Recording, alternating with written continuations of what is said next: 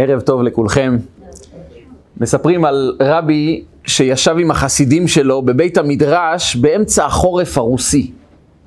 הם ישבו בתוך אה, בית המדרש מסביב להעסקה וישבו ולמדו תורה באמצע הלילה. בחוץ קור רוסי, שלג, והם מתחממים בלימוד התורה. הרבים, החסידים המבוגרים שלו, נמצאים ולומדים תורה. תוך כדי הלימוד הם שומעים דפיקות על החלון.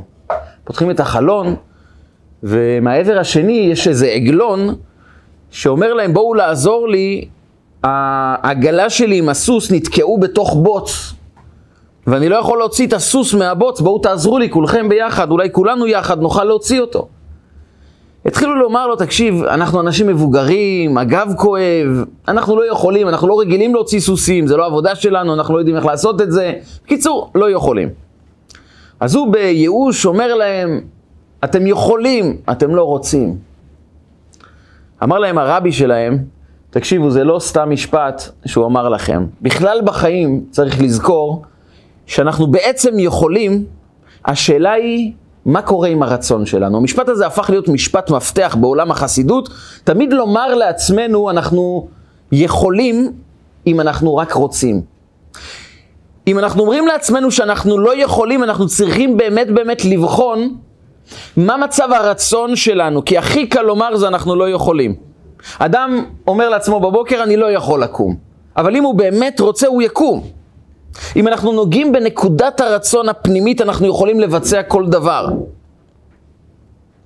האגודה האמריקאית לפסיכולוגיה כותבת שהסיבה שאדם לא מצליח לממש את הייעוד שלו, להגיע למטרות שלו בחיים, זה לא בדיוק הנסיבות של החיים, זה לא בגלל שהוא גדל במקום מסוים או כי היה חסרים לו כל מיני דברים, אלא בעיקר זה מחסור בכוח הרצון. פשוט לא רוצה ממש. וכאן אנחנו צריכים להבין במה מדובר. הרי מה זאת אומרת אנחנו לא רוצים? יש אדם שלא רוצה חיים מאושרים, יש אדם שלא רוצה להצליח בעבודה, יש אדם שלא רוצה כסף, יש אדם שלא רוצה לחנך טוב את הילדים שלו, לחוות זוגיות טובה. יש אדם שלא רוצה את הדברים הטובים בחיים שלו, הרי כל אדם שנפנה אליו, הוא יגיד בוודאי שאני רוצה. אז מה זאת אומרת שהדברים תלויים בכוח הרצון שלנו? מה זאת אומרת שאם אנחנו רוצים, אנחנו יכולים לעשות, הרי אנחנו בוודאי רוצים. אדם רוצה לעזור, אדם רוצה לתרום, אדם רוצה להצליח בחיים שלו, בכל מיני תחומים בחיים, אז אנחנו רוצים. אבל יש רצון ויש רצון.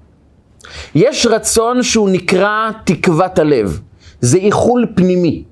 אנחנו מאחלים לעצמנו, יש לנו סוג של תקווה, סוג של ציפייה, חלומות, זה יש לכולם. אבל חלומות, תקוות, ציפייה לדבר טוב, זה חיובי בהחלט, זה נותן צבע לחיים, זה נותן לנו תקווה, זה נותן לנו אמונה שיהיה טוב, זה מרגיע אותנו, אבל לא זה רצון.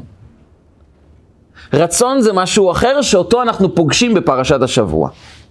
בלק בן ציפור מלך מואב רואה את עם ישראל בסוף 40 שנה של נידודים, צועדים לעבר ארץ ישראל וחונים על גבול מואב.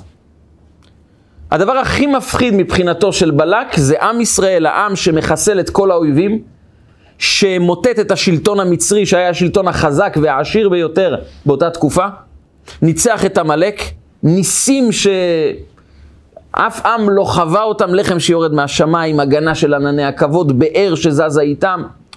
בקיצור, הוא מפחד. עם ישראל אומרים לו, אין לך מה לפחד, אלוקים ציווה אותנו לא להתעסק איתכם. אל תצר את מואב ואל תתגר במלחמה. אנחנו לא הולכים להילחם בכם. אבל הוא מפחד, הוא לא מאמין. הוא כפוליטיקאי אמיתי לא מאמין לשום הבטחה ואומר איך אני מסדר את הסיפור הזה של עם ישראל, איך אני מחסל אותם.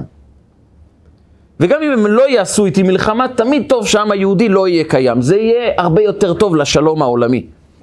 ואז הוא שולח שליחים לבלעם. בלעם בן בעור זה הנביא האנטישמי, הגוי, שאלוקים נתן לגויים גם נביא, כדי שלא יגידו אם היה לנו נביא שיכול לתקשר איתך, אולי היינו אחרת. אז הוא נתן להם נביא שיודע דעת עליון. הוא ידע לתקשר עם הקדוש ברוך הוא, לדבר עם הקדוש ברוך הוא.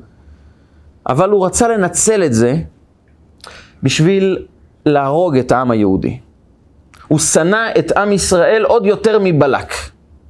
וכשבלק מגיע אליו ואומר לו, תקשיב בלעם, אנחנו בבעיה. מלחמה פיזית של צבא מול עם ישראל, זה לא הולך. לא הולך עם אף אחד. עמלק נפלו במלחמה, מצרים נפלו, יש להם הגנה.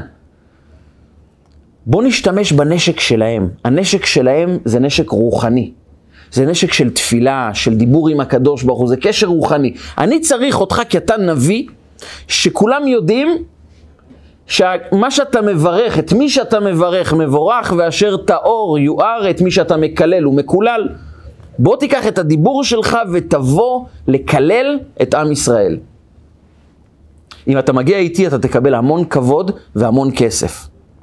וזה מבחינת בלעם סוגר את הסיפור. גם ככה הוא שונא את עם ישראל. אם הוא מקבל כבוד וכסף בתמורה לקללות על עם ישראל, הוא מגיע. אבל הוא אומר להם דבר אחד. יש דבר אחד שאני לא יכול לוותר עליו, שאני לא יכול לעבוד בלעדיו, זה האישור של בורא עולם. אלוקים נותן לי את הכוח לקלל, אני צריך לבקש ממנו אישור. אז אומר להם, לינו פה הלילה, תשנו כאן הלילה, כי אני יכול לפגוש אותו רק בלילה.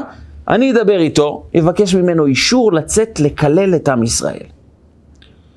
בלילה אלוקים מגיע לבלעם, בלעם אומר לו, תקשיב, בלק מלך מואב שלח אליי שליחים.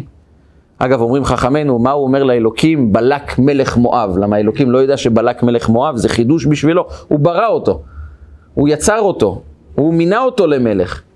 אלא שבלעם אמר לאלוקים, תשמע, אולי היחסים בינינו זה שאתה המלך ואני סתם עבד, אבל תדע לך, בעולם מלכים מכבדים אותי. בלעם היה חולה כבוד, מה שנקרא. הוא כל הזמן דאג לכבוד, לכסף, הוא רצה שיהיה לו מעמד גבוה. הוא מוכן לעשות הכל בשביל המעמד, בשביל הכסף, בשביל התאוות. הוא אומר לו, אלוקים ריבונו של עולם, בלק מלך מואב שלח אליי שליחים. ואני רוצה ללכת לקלל את עם ישראל. אתה יכול לתת לי אישור קטן ללכת לקלל אותם? אומר לו הקדוש ברוך הוא, לא תלך עמהם, לא תאור את העם כי ברוך הוא. אתה לא הולך לשום מקום, אתה לא מקלל אף אחד, כי זה עם מבורך, אתה נשאר בבית. בבוקר אומר לשליחים של בלק, אין מה לעשות, אני סגור בבית, אני לא יכול לצאת, ניסיתי, לא הצלחתי. הם חוזרים לבלק, בלק שולח שליחים יותר נכבדים, מציע הצעה כספית יותר גבוהה, ובלעם מנסה עוד הפעם. הוא יודע מה התשובה של אלוקים, הוא יודע מה הקדוש ברוך הוא רוצה. הוא מנסה עוד פעם, כמו איזה עקשן. הוא פונה לקדוש ברוך הוא ואומר, תשמע, יש עוד משלחת, אני בכל אופן כן רוצה, אפשר ללכת איתם? מה אלוקים עונה לו? תשובה מפתיעה. אם לקרוא, באו, אם לקרוא לך באו האנשים, קום לך איתם. ורק אתה תדבר את הדבר שאני אגיד לך לדבר, אבל אם לקרוא לך הם באו, תלך איתם. הם באו לקרוא לך, נכון? אז תלך איתם. שואלים חכמינו זיכרונם לברכה, מה זאת אומרת אם הם באו לקרוא לך? ובפעם הראשונה, מה הם באו? לאכול אצלו ארוחת ערב? הם באו לקרוא לו. רק בפעם הראשונה אמרת לו שאתה לא הולך לשום מקום, אז למה בפעם השנייה אתה כן מאשר לו ללכת? למה כעת אתה כן אומר לו, אם הם באו לקרוא לך, תלך איתם? הדבר שהשתנה, קוראים לו חכמינו זיכרונם לברכה, בדרך שאדם רוצה לילך, מוליכין אותו. כשאתה באמת רוצה משהו משמיים, יסללו לך את הדרך. יסירו את המניעות, את העיכובים, את המכשולים שבדרך, וייתנו לך את ההזדמנות לבצע את מה שאתה רוצה.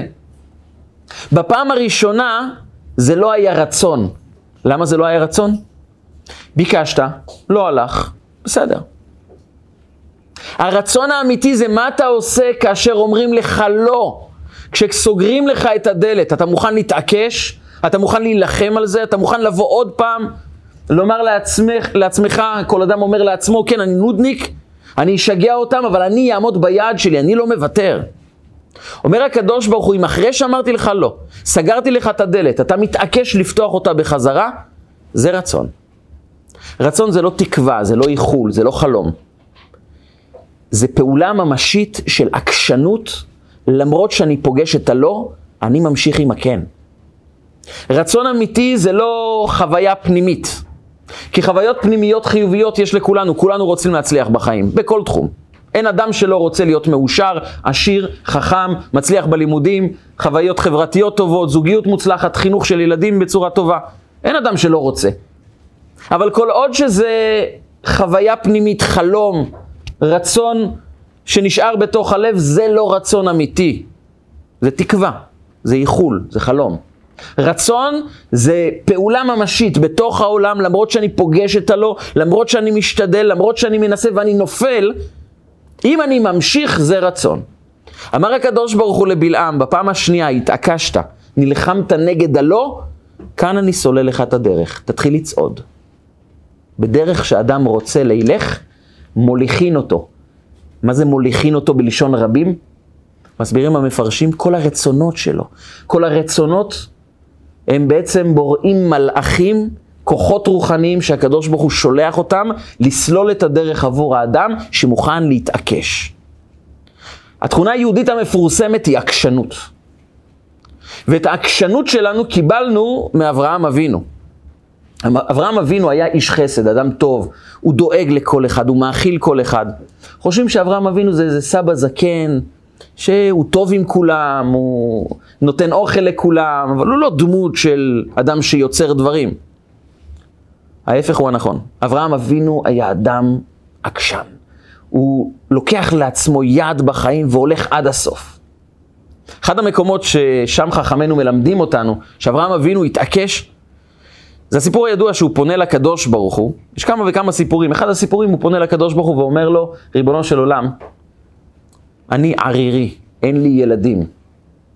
אליעזר, העבד שלי, הוא יירש את כל הממלכה שבניתי, את כל הרכוש, את כל המסורת שבניתי כאן בעולם, את כל הידע שהנחלתי לעולם, מי שימשיך זה רק העבד שלי, אין לי בן שממשיך אותי, אני רוצה בן, אני רוצה ילד. אומר לו הקדוש ברוך הוא, צא החוצה, ספור את הכוכבים. ויוצא אותו החוצה, ויאמר לו, ספור את הכוכבים, תתחיל לספור כוכבים.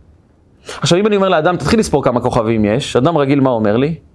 תקשיב, אי אפשר לספור כוכבים. עד שאתה עושה עשר, אתה כבר לא יודע איפה נמצא הכוכב האחרון שספרת, אתה אומר, אי אפשר לספור, זה גם אין סוף, איך תספור? אברהם אבינו מתחיל לספור, והקדוש ברוך הוא אומר לו, כה יהיה זרעך, ככה זרעך יהיה, כל כך הרבה כוכבים, כך יהיו עם ישראל, הזרע שיצא ממך. הילדים שלך הם יהיו כמו הכוכבים האלו. אומרים חכמינו שהקדוש ברוך הוא לא רק אמר לו כמה עם ישראל יהיה גדול, מה הכמות של עם ישראל, הוא אמר לו, כמו שאתה התחלת לספור כוכבים, למרות שידעת שאין סיכוי שאתה תדע כמה כוכבים יש, למרות שידעת שאין אפשרות לבן אנוש לספור את הכוכבים, אבל התחלת לספור, אתה יודע למה? כי אתה עקשן, כי אתה מוכן להילחם, כי אתה לעולם לא אומר אי אפשר, אתה פשוט מתחיל. אתה אומר לעצמך, נכון, אני לא יכול, אני לא יודע איך אני עושה את זה. נכון, אבל לעשות אני אעשה, אני אתעקש, אני אלחם, אני לא יודע איך אני אפתור את הבעיה. אני לא יודע איך אני אעמוד בזה, אבל להתחיל אני מתחיל. ואם ספרת את הכוכבים, כה יהיה זרעך. זו תהיה התכונה של עם ישראל. הם יעשו את הבלתי אפשרי, את הבלתי יאומן. הם יעמדו באתגרים גם כשהם לא ידעו מאיפה הם הולכים לעשות את זה, איך הם הולכים לבצע את המשימה. כה יהיה זרעך, זה יהיה עם של עקשנים שיבצעו את הבלתי אפשרי, שתמיד יתעלו מעל עצמם. זו תכונה שהעניקה לעם ישראל, כעם שהוא עם קטן ביחס לכל האומות, אחוזים מאוד גבוהים של זוכי פרס נובל, חכמים שכל העולם מכיר אותם, ותמיד הם שואלים, אבל למה עם ישראל מקבלים כל כך הרבה חכמים? למה עם ישראל יש בהם כל כך הרבה זוכים של פרסי נובל, הם כל כך אה, אה, נמצאים בשטח, נמצאים בשוק, הם כל כך מוחשיים, וזה עם כל כך קטן, מאיפה? זו יסודה של העקשנות, כוח הרצון. הכוח הזה אומר, כשאומרים לי לא, אני מנסה עוד דרך, אני מנסה בכל אופן, אני מתעקש. כי אדם רגיל שומע בלא את האי אפשר. עם ישראל שומע בלא את הבלתי אפשרי שאני אבצע אותו. זו התכונה של אברהם אבינו. לכן אברהם אבינו יוצא למלחמה בלתי אפשרית. מלחמת העולם הראשונה, זו מלחמה שקרתה, התרחשה בזמנו של אברהם אבינו. מלחמת ארבעת המלכים, את החמישה. חמישה מדינות מול ארבע מדינות, הייתה מלחמה מאוד קשה באותה תקופה. ארבעת המלכים הם היו המדינות החזקות, הם ניצחו במלחמה ושבו את האחיין של אברהם אבינו, לוט. אברהם אבינו שומע את זה ואומר, אני יוצא למלחמה מולם. עכשיו, זה הדבר הכי שטותי לעשות. חמש מדינות לא הצליחו להילחם נגד ארבעת המלכים. זה צבא מאומן, זה מדינות חזקות, זה עוצמה צבאית. עם מי תלך? אתה ומי? העבדים שלך? כמה עבדים יש לך? 318. וירק את חניכיו הוא לקח את כל העבדים שלו ויצא למלחמה. קבוצה קטנה של 318 אנשים. אתה יכול לנצח את ארבעת המלכים? מסבירים חכמינו בדרך הרמז, שייאוש, הערך המספרי שלו, הגימטריה של ייאוש, י"א ו"ו ש', זה 317. ואברהם אבינו לקח 318. זה לא רק עבדים, זה גם סוג של יכולת פנימית. הוא אמר, תמיד אני אהיה מעבר לייאוש. הייאוש אומר לאדם, אתה לא יכול, אתה לא תצליח, זה לא ילך, זה חסר סיכוי. אבל אברהם אבינו אומר, אז אני לוקח 318, כי אם הייאוש זה 317, אני תמיד אהיה מעבר לזה. ואת זה הוא הנחיל לכל יהודי ויהודי. עם ישראל זה עם של עקשנים, עם שמשתדלים לנסות עוד דרך ועוד דרך ולא לוותר. כשהם שומעים את הלא, הם רק מחפשים פתרון יותר עמוק, יותר טוב. זה נקרא כוח הרצון. וכאשר אדם רוצה, אומרים חכמינו, בדרך שאדם רוצה לילך, מוליכין אותו. אם רק תרצה באמת, תתעקש, תשתדל, תיישם את כל מה שאתה יודע, ותיקח את כל הכוחות שלך, ותעשה, תבצע, תלך בדרך, אתה תגיע ליעד. כי בדרך שאדם רוצה לילך, מוליכין אותו. יותר מזה, למדנו את זה מבלעם שרצה לבצע עבירה, רצה לעשות מעשה רע. אלוקים נותן עזרה גם לאדם שרוצה לעשות רע. התשובה היא שבמובן מסוים כן. הקדוש ברוך הוא לא עוזר לו, אבל אומר לו, אם אתה רוצה ללכת, אני מפנה את המוקשים. אם אדם מתעקש ללכת בדרך מסוימת, הקדוש ברוך הוא אומר, העקשן מקבל סיוע. אולי לא סיוע ממש של כוחות, אבל סיוע שמסירים ממנו את המכשולים. אדם שרוצה לבצע טוב, גם נותנים לו כוחות. בדרך שאדם רוצה ללך, מוליכין אותו. אדם יכול ליצור כוחות בחיים שלו דרך הרצון, והרצון זה לא תקווה, זה לא איחול, זה לא איזה חלום, כן, אני רוצה לזכות בלוטו, אלא אדם שמממש את הכוחות שלו למרות המכשולים. הוא אומר לעצמו, יש לי יד ואני הולך לבצע את היעד הזה. אבל אדם שואל את עצמו, טוב, הכל טוב, למי שיש רצון חזק, שיש לו אנרגיה להילחם מול המכשולים, שהוא אומר לעצמו, למרות שאמרו לי לא, אני אשתדל בכל אופן, והוא רוצה להציל את חיי הזוגיות שלו למרות כל המכשולים, למרות כל הכאב, למרות כל המטען שיש לו בחיים. אדם רוצה לנסות בכל אופן להצליח בעבודה שלו למרות כל הנפילות שהיו לו כל הזמן. אדם מנסה לחנך את הילדים שלו, וזה לא הולך לו פעם אחר פעם, ואז אדם מגיע לסוג של ייאוש פנימי ואומר, אני לא יכול.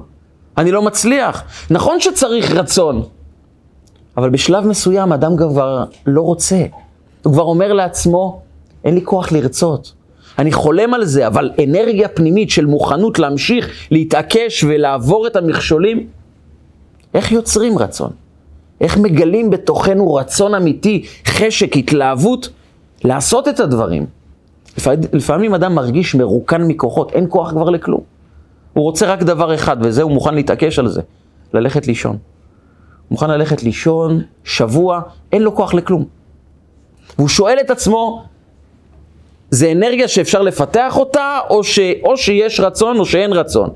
האם רצון זה דבר שקיבלנו אותו, או שיש לנו או שאין לנו, או שזה כמו שריר שאפשר לפתח אותו?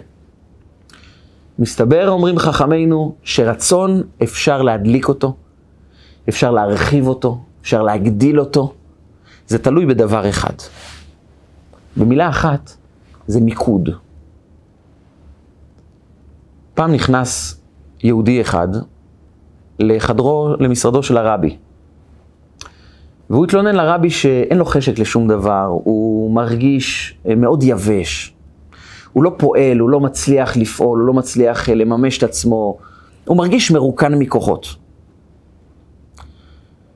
כיוון שהוא היה מדען, הייתה לו השכלה כללית רחבה, הרבי שאל אותו, אפשר לשאול אותך שאלה? הוא אומר לו, בשמחה רבה. הוא אומר, תגיד, ממה עשוי לייזר? הוא אומר לו, זה מאור. הוא אומר לו, אני לא מבין, למה לייזר יכול לחתוך עצים? יכול לבקוע אבנים? אבל האור במנורה שלנו, בתקרה, לא עושה את זה, היא רק מאירה, היא לא שוברת שום דבר. איך יכול להיות שאור הופך ללייזר? מתי זה קורה בדיוק?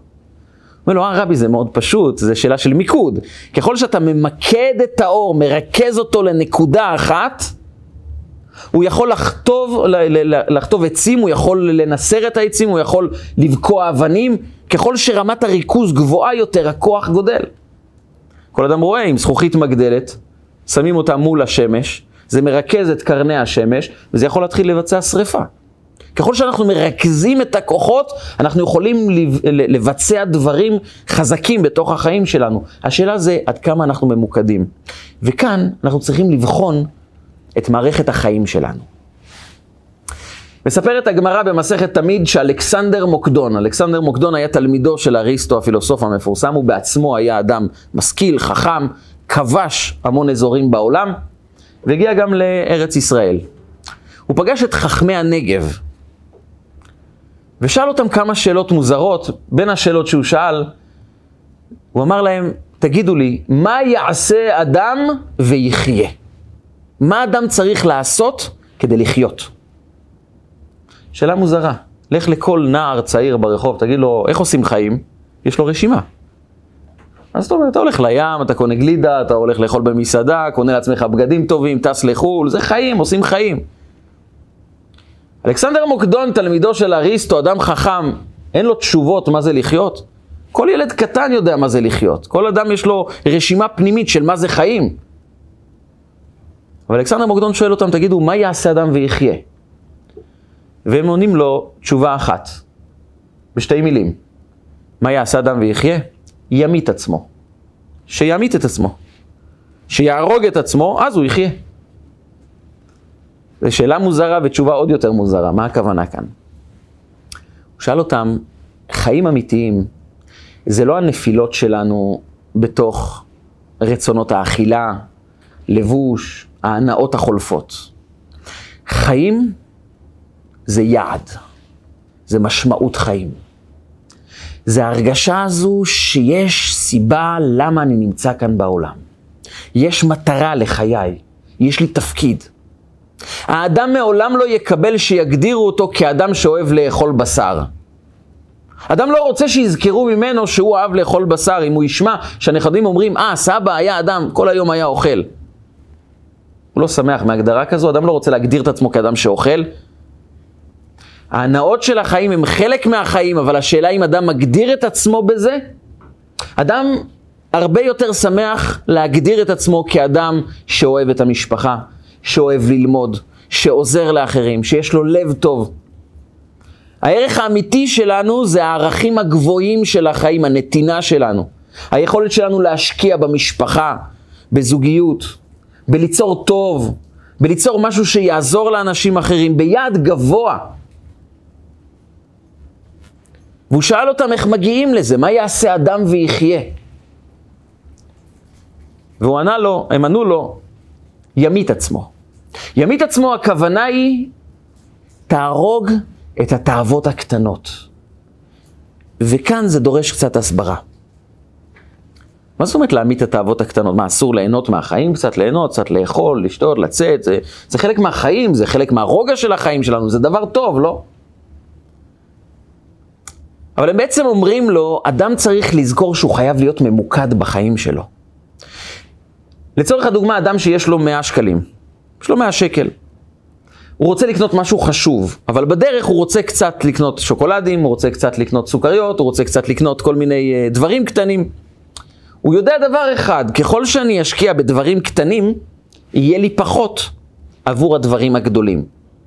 זאת אומרת, השקעה שמתפזרת, אני משקיע גם פה קצת וגם כאן קצת ובדברים החשובים ודברים הלא חשובים. אני מבין שההתפזרות גורמת לעניינים החשובים לקבל פחות אנרגיה, פחות כוח, פחות עוצמה. כי לאדם יש סוג של מיכל של כוח פנימי של רצון, של אנרגיה, של חשק, של התלהבות. ואדם בוחר כל יום איפה לפזר את האנרגיה שלו, במה להשקיע. עכשיו, אדם שאומר לעצמו, טוב, בא לי עכשיו, אני סתם ילך לאכול. עכשיו אני אתעסק עם זה שמכבדים אותי או לא מכבדים אותי. עכשיו אני רוצה סתם להתבטא לקרוא עיתון. סתם אני רוצה עכשיו לעבור על כל ההודעות. והוא מקבל הודעה מפה והודעה משם, ורואה את הסרטון שההוא שלח, ואת התמונה שההיא שלחה, והוא נהנה. הוא מקבל מזה תענוג כי זה נותן לו סוג של חוויה. אבל הוא מפזר את האנרגיות שלו במקומות שהם לא מועילים לו בחיים, ואז לדברים העיקריים לא נשארת לו אנרגיה. לצורך העניין, אם אדם יש לו המון התלהבות מלאכול, מלצפות ב- ב- בכל מיני סדרות, בלהתעסק עם הטלפון באלפי הודעות וראייה של כל מיני בדיחות ש- ששולחים לו, אז הוא נהנה באותו רגע, אבל מכיוון שהוא התפזר, הוא סתם את כוח הרצון שלו, הוא פיזר את האנרגיה של ההתלהבות הפנימית שקיימת אצל כל אחד מאיתנו. בכל אחד מאיתנו יש אש של התלהבות, אש של יצירה, אש של עשייה, זה קיים בתוכנו, יש לנו אנרגיה אינסופית שיכולה לבצע דברים מופלאים בעולם. אנחנו מתחילים לפזר את זה. כמה זמן מאבדים בטלפון ללא צורך? כמה זמן שורפים בשיחות בטלות שלא מועילות בשום דבר? וכאן באה החסידות ואומרת שיש סוד אחד בחיים שיכול לגלות את הכוח הפנימי. אומר ספר הזוהר, כדתקפיה לסטרא אחרא, איסתלא כיקורא דקודשא בריחו, בכולהו עלמין. כשאדם כופה את הסטרא אחרא, הוא מגלה אור עליון שמתפשט, שהולך על כל העולם כולו. אם מדברים על נפש האדם, זה כאשר אדם מוכן, מוכן רגע אחד לכפות, לכפות את היצר שלו. לומר לעצמו, נכון שזה לא אסור, אבל האם שווה לפזר את האנרגיה הפנימית שלי בדבר הקטן הזה? כי אז אני מאבד חלק מהאנרגיה בדברים העיקריים. אז גם אם מותר לאכול את הדבר הזה, וגם אם מותר לי להתעסק עם הטלפון, אין בזה שום דבר אסור, זה לא דברים לא טובים, זה בסך הכל קצת בדיחות, קצת אה, אה, כתבות, קצת אה, חדשות, לדעת מה קורה בעולם, זה גם חשוב. אבל אז אני מתפזר. כאשר אני מוכן לכפות את עצמי רגע ולהגיד לעצמי, אני לא הולך ליפול בדברים הקטנים של החיים, בין אם הם טובים ובטח אם הם רעים, אני לא הולך ליפול שם כי אני מעוניין לשמר את האנרגיה הפנימית שלי. אני מעוניין לכפות את זה, לשים את זה בצד כדי להשאיר את מלוא האנרגיה שלי עבור הדברים הבאמת חשובים. ושימו לב, זה כמו שני אבנים. שני אבנים שאנחנו לוקחים אותם, שני אבני צור, ואנחנו מכים אחד בשני, אז בזמנם ככה היו מדליקים אש. היו מכים את שתי האבנים אחד בשנייה, והיה יוצא ניצוץ, והניצוץ הזה זה אש. כשאדם מוכן להתנגד לדברים הפשוטים, הוא מממש את היותו בן אדם ולא בהמה, כי ההבדל בין אדם לבין בהמה זה יכולת השליטה על הרצונות הטבעיים שלנו. בהמה נשלטת באופן מוחלט בידי הרצונות שלה. אף פרה לא תעמוד ותחשוב האם זה הומני להתנהג בצורה כזו או לא. היא חיה עם האינסטינקטים שלה, עם התאוות שלה, עם הרגשות שלה, עם התכונות שלה, היא לא מכירה משהו אחר. האדם יש לו יכולת לעצור, לנטרל את הרצונות שלו. וכאן אומרת התורה, קדושים תהיו כי קדוש אני. קדושים תהיו, תנסו להתקדש, תנסו לא להתפזר עם הכוחות שלכם. תנסו לקחת את הדברים הלא חשובים של החיים ולא לעשות אותם. למה? כי אני לא רוצה לשלוח אנרגיה מיותרת לדברים שלא מועילים לי בחיים. אז גם אם זה לא אסור וגם אם זה חיובי וזה בסדר, אני יכול להוריד את המינון. במקום השקעה של כל כך הרבה זמן וכל כך הרבה חלומות על אכילה, על כבוד, על טיולים, על רכישת בגד חדש. אני מפזר כל כך הרבה אנרגיה. עכשיו, אנשים מחפשים את האנרגיה הפנימית, מחפשים לממש את עצמם, לחוות חוויות טובות, חוויות חיוביות, עד שהם יוצאים לקניות גם כשהם לא צריכים לקנות שום דבר. אבל יש חוויה כזו שקוראים לה שופינג. יוצאים לקניות. למה? מה חסר לך? לא חסר, אבל זה חוויה. לקנות עוד חולצה שתצטרף לעוד 200 חולצות שיש בארון. זה חוויה לקנות עוד זוג נעליים. יש כבר 20, אבל לקנות עוד אחד. כי האדם מתרגל להתפזר, לשלוח את, חוויות, את החוויות הפנימיות, את העונג הפנימי שלו בדברים פשוטים. ואז כשמדברים איתו, אולי תקרא ספר חכם שיעזור לך להתקדם בחיים, הוא מתייבש באותו רגע, אין לו כוח, אין לו אנרגיה. את מי זה מעניין? אני רוצה את הטלפון, אני רוצה לראות משהו, לצפות במשהו, אני רוצה איזה משחק, אני רוצה איזה ארוחה טובה. החידוש הוא שהאדם שולט ברצונות שלו ויכול ליצור את האנרגיה הפנימית אם הוא יוריד את המינון מההתרכזות בדברים הלא חשובים של החיים. וכאן יוצא מצב מאוד מעניין. אנשים חושבים שככל שהם מפנקים את עצמם, אז הם מרגישים הרבה יותר טוב. אבל באמת, אדם שאוכל איזו ארוחה כזו מה שנקרא ארוחת שחיתות, הולך ואוכל ואוכל ואוכל, אז הוא נהנה באותו רגע, אחר כך איך הוא מרגיש? הוא מרגיש עם אנרגיה, עם אמביציה, יש לו כוח להשקיע בילדים, בזוגיות, ללמוד משהו חדש, ליצור משהו חדש, לחשוב על רעיונות חדשים בחיים. הוא רוצה רק דבר אחד, ללכת לישון. הוא חסר אנרגיה. ההנאות האלה לא בונות אנרגיה, הן מסירות את האנרגיה. הן מאבדות את היכולת הפנימית שלנו לרצות לצמוח. אז נכון שלפעמים אדם מרגיע את עצמו, אבל תמיד הוא צריך לשים יד על הדופק, לבדוק האם אנחנו לא מדי ממוקדים בדברים הפשוטים? האם החוויות הפנימיות שלנו, העונג הפנימי שלנו, לא יותר מדי ממוקד בדברים הפשוטים, בתאוות החולפות, בעונג הרגעי, החולף, הזמני, ואז אני מאבד אנרגיה לרצות להשקיע? ויותר מזה, כשאדם מדי שבוי במה שנקרא בלשון החסידות, בתאוות, בתאוות הרגעיות, החולפות, הוא פתאום מגלה ששעתיים הוא היה על הטלפון והחליף הודעות ואומר לעצמו, מה יצרתי בשעתיים האלה? ואז לא רק שההנאה שהייתה לו בשעתיים האלו נעלמת מהתסכול, אלא הוא בונה לעצמו תודעה שאין לי ערך לחיים. אני לא באמת שווה. החיים שלי לא שווים, הנה, אני מורח אותם על כלום, על שום דבר. סתם שעתיים ישבתי ואכלתי והסתכלתי בכל מיני דברים והחלפתי הודעות, ומה יצא מכל זה? אדם מקבע לאט לאט בתוך הראש שלו, בתת מודע, שהחיים לא ממש שווים, שאין לי באמת צורך אמיתי באנרגיות שלי, ביכולות שלי, בכישרונות שלי, אין לי מה לתרום. וכאשר אדם כופה את עצמו, אומר ספר הזוהר, כדתקפיה לסטרא אחא, כשאדם לוקח את הצד האחר, את הצד הלא מרכזי בחיים, את הצד שלא מועיל לי בחיים, ואני כופה אותו, אני אומר לו, לא, אתה תישאר בצד. אדם שמר על האנרגיה שלו, והאנרגיה הזו, הכוח הזה, הרצון הזה, חייב להיות מתועל למקום מסוים. ופתאום זה מתועל לדברים גבוהים הרבה יותר. ככל שאדם יודע לנטרל, לכפות את ה... צדדים שנוטים לדברים הפשוטים של החיים, הרגעיים, הזמנים, החולפים, הלא אמיתיים, לעונג החולף שלא נשאר איתנו ולא משאיר לנו שום סיפוק אמיתי. כשאני כופה את זה ושם את זה בצד, אני פתאום יוצר ערך בחיים. אני פתאום יוצר ניצוץ בחיים, כי הכפייה של הדברים הפשוטים מולידה תענוג מהדברים הגבוהים. פתאום אדם נהנה ללמוד, ללכת ללמוד. הרי בעולם משחק כדורגל סוחף עשרות אלפי אנשים. שיעור בחינוך, בזוגיות, לפתח את עצמנו, להשקיע בעצמנו, קצת פחות. הנטייה הטבעית שלנו היא לזרום להנאות הרגעיות, המוחשיות, הזמינות, המיידיות. המיידי תמיד תופס מקום. לכן אנשים אוהבים את הדברים המתוקים, כי המתוק נותן מיד אנרגיה לגוף, אז אני מיד נהנה.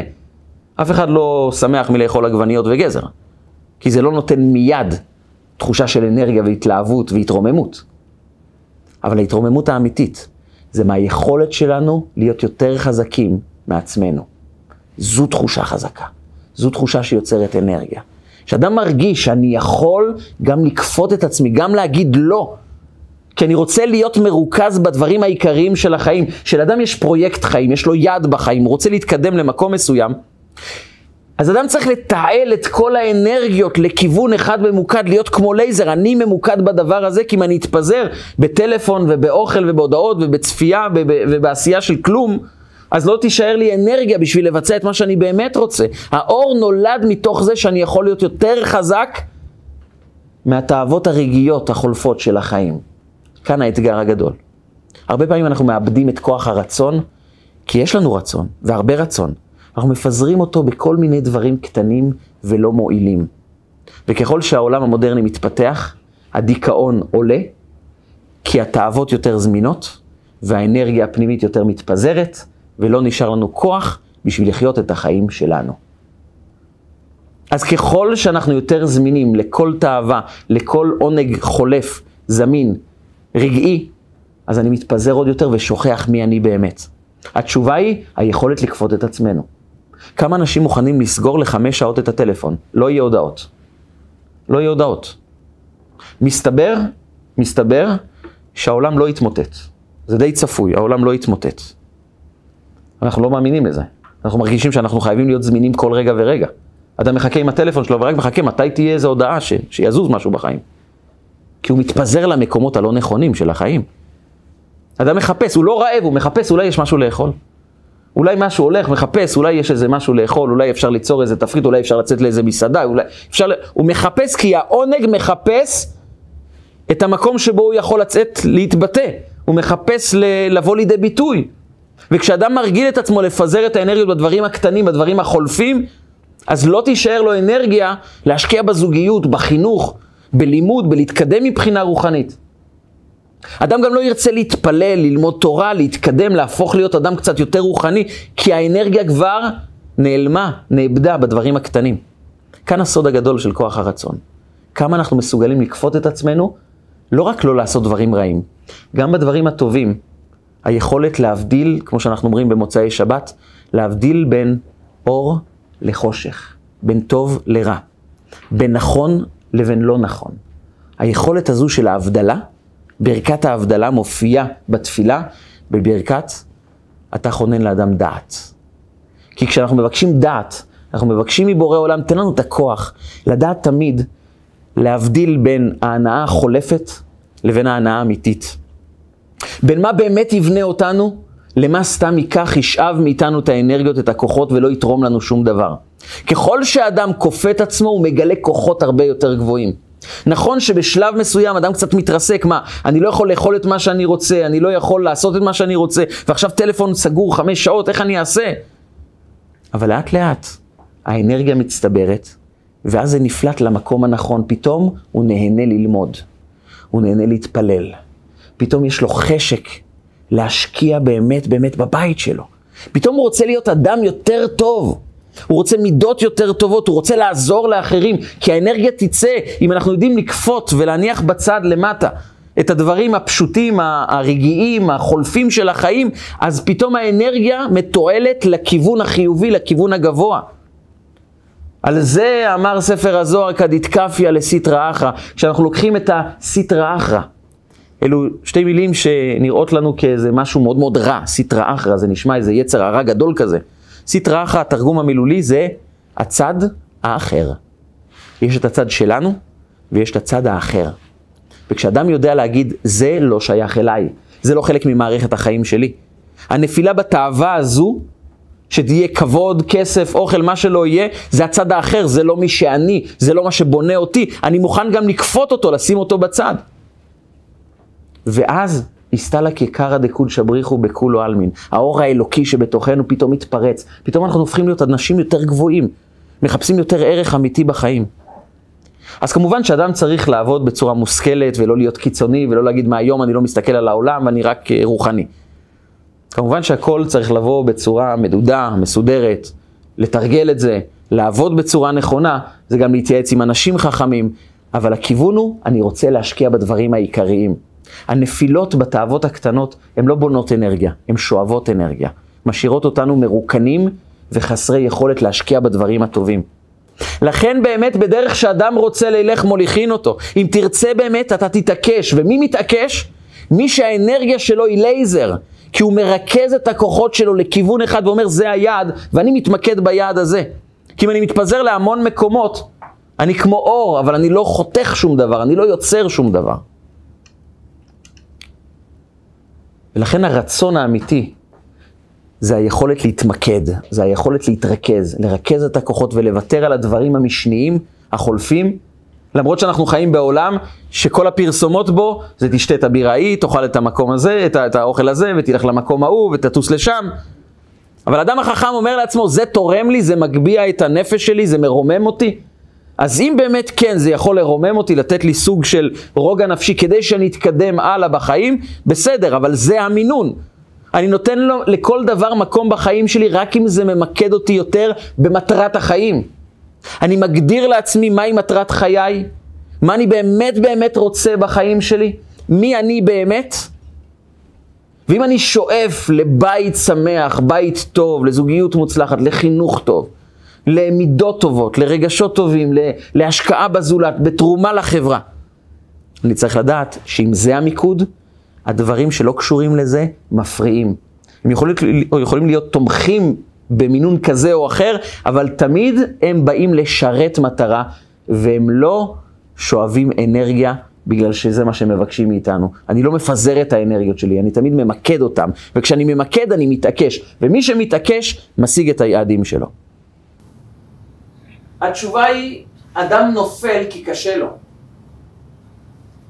ואם אדם יכביד על עצמו עוד יותר ויכנה את עצמו בכינויי גנאי ויאמר לעצמו אתה לא בסדר ואתה לא טוב ואוי ואבוי ואיך נפלת ואתה אדם לא בסדר, זה יעצים את הקושי. ואם הוא נפל בגלל שקשה לו, אז להקשות על עצמנו את החיים עוד יותר, זה לא יקדם אותנו, זה רק ייתן לנו ליפול עוד יותר. אדם לפעמים בטעות חושב שככל שאני אגיד לעצמי, איך עשית כזה דבר? זה לא בסדר, איזה מין בן אדם אתה? איזה טיפש שהתנהגת ככה. אז כביכול, הנה, אני שומר על הערך. אני לא שומר על הערך, אני מפיל את המורל האישי שלי. ואדם ללא מורל נופל עוד הפעם. כי הוא נפל בפעם הראשונה כי היה קשה לו, כי הוא היה במצוקה, כי לא היה לו מספיק כוח. אז לרוקן את עצמנו מעוד כוח, זה בטח לא מתכון להצלחה. לכן אדם חייב גם לקבל את העובדה שהוא אדם. לקבל את העובדה שגם נופלים. שבע יפול צדיק, וכך, זה לגיטימי. אני לא רוצה את זה, אבל זה אנושי. בן אדם גם נופל. ולכן אני רק שואל את עצמי, איך אני למד ממה שקרה, מהנפילה הזו, את השיעור שלי כדי לא ליפול בפעם הבאה. אבל הלקאה עצמית, לכעוס על עצמנו, להלקות את עצמנו, לומר לעצמנו כמה אנחנו לא טובים, זה בטח לא מתכון טוב. וכך גם עם הילדים.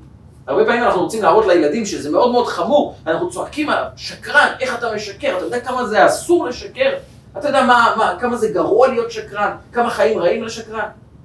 ואנחנו כביכול העצמנו את הערך של האמת. לא העצמנו שום ערך של אמת. העצמנו רק דבר אחד, את התחושה השלילית של הילד. בזה הוא עצם לגמרי. הוא מרגיש באמת שקרן, באמת שפל, באמת לא טוב. פעם פה הוא ישקר עוד הפעם. מה יש לו להפסיד? הוא כזה. אין לו כוח. אין לו כוח להתמודד מול האמת, הוא לא מאמין גם בעצמו. התשובה היא שצריכים לקבל שיש גם נפילות, ולעולם לא להעצים את הרע שבתוכנו. להכיר בזה שיש נפילה, ולדעת שלנפילה יש תכלית. הנפילה באה לגלות בתוכנו את העקשנות היהודית, את העוצמה הפנימית שלנו. כי אלוקים אומר, הרבה פעמים אני אומר לך, אל תתקרב, כדי שתפרוץ את הדלת ותיכנס בכל אופן, ואז אתה נכנס כמו חייל קרבי, אז אתה נכנס עם עוצמה. כי אם יפתחו לך את הדלת וישימו שטיח אדום, אתה נכנס כמו מלך, לא יצרת כלום, אין בך שום אנרגיה. האנרגיה היא לסגור את הדלת ולהגיד לא רוצים אותך ועכשיו תפרוץ את הדלת ותיכנס.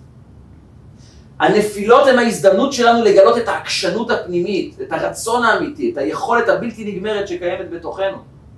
זה בעצם אמירה של בורא העולם, אני רוצה אותך עוד יותר חזק, אני אשים לך מכשול כדי שתעבור אותו, תהיה עקשן ואז תהיה הרבה יותר חזק, הרבה יותר עוצמתי. כי התמודדות, מלחמה, מגלה כוחות. כשאני מוכן לכפות את התאוות שלי, הרגעיות, החולפות, לשים אותן בצד, אני הופך להיות הרבה יותר חזק, עם הרבה יותר אנרגיה לפעול את הדברים האמיתיים של החיים.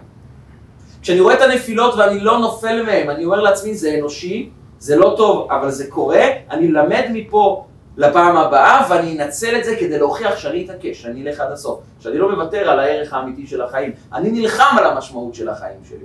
זה רצון שעליו נאמר, בדרך שאדם רוצה להילך, מוליכין אותו. הלל הזקן היה אדם עני, עני מרוד. והוא היה תמיד אה, עובד כל היום, מקבל מטבע אחד, חצי מהמטבע היה נותן לאשתו שתקנה אוכל לילדים, וחצי היה משלם לשומר בכניסה לבית המדרש, כדי שהוא יוכל לשבת וללמוד, שכר לימוד. ויום אחד הוא לא הרוויח כלום, פשוט לא הרוויח כלום. אין לו מה לאכול, אבל הוא דואג רק לדבר אחד, לחיים. מה יעשה אדם ויחיה? איך אני יכול לחיות, לממש את הייעוד שלי, אני חייב ללכת ללמוד תורה בבית המדרש. הוא הלך לשומר ואמר לו, בבקשה, תשלומים, אני אשלם מחר, בעוד שבוע, תכניס אותי. אמר לו, פה מקבלים מזומן. או מזומן, או להישאר בחוץ. אמר בבקשה, הוא מתחנן, השומר אומר לו, אין שום דבר, אני לא יכול להכניס אותך. הוא חיפש את החלון, החלון היה גבוה מדי. טיפס על הגג, כי בגג היה חור שדרכו חדרה השמש. הוא עלה על הגג, והוא הקשיב לשיעור תורה, רק זה היה באמצע החורף, בזמן שיורדים שלגים. היה שלג מאוד חזק.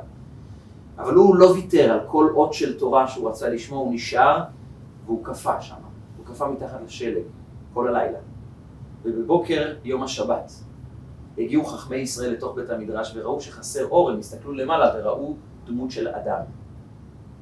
מיד הם העלו את כולם, אמרו להדליק את האש, פיקוח נפש, דוחה שבת, הדליקו אש, הורידו אותו, אה, הורידו לו את הבגדים, שמו לו בגדים חמים, חיממו אותו, נתנו לו משהו חם לשתות, החזירו אותו לחיים ממש.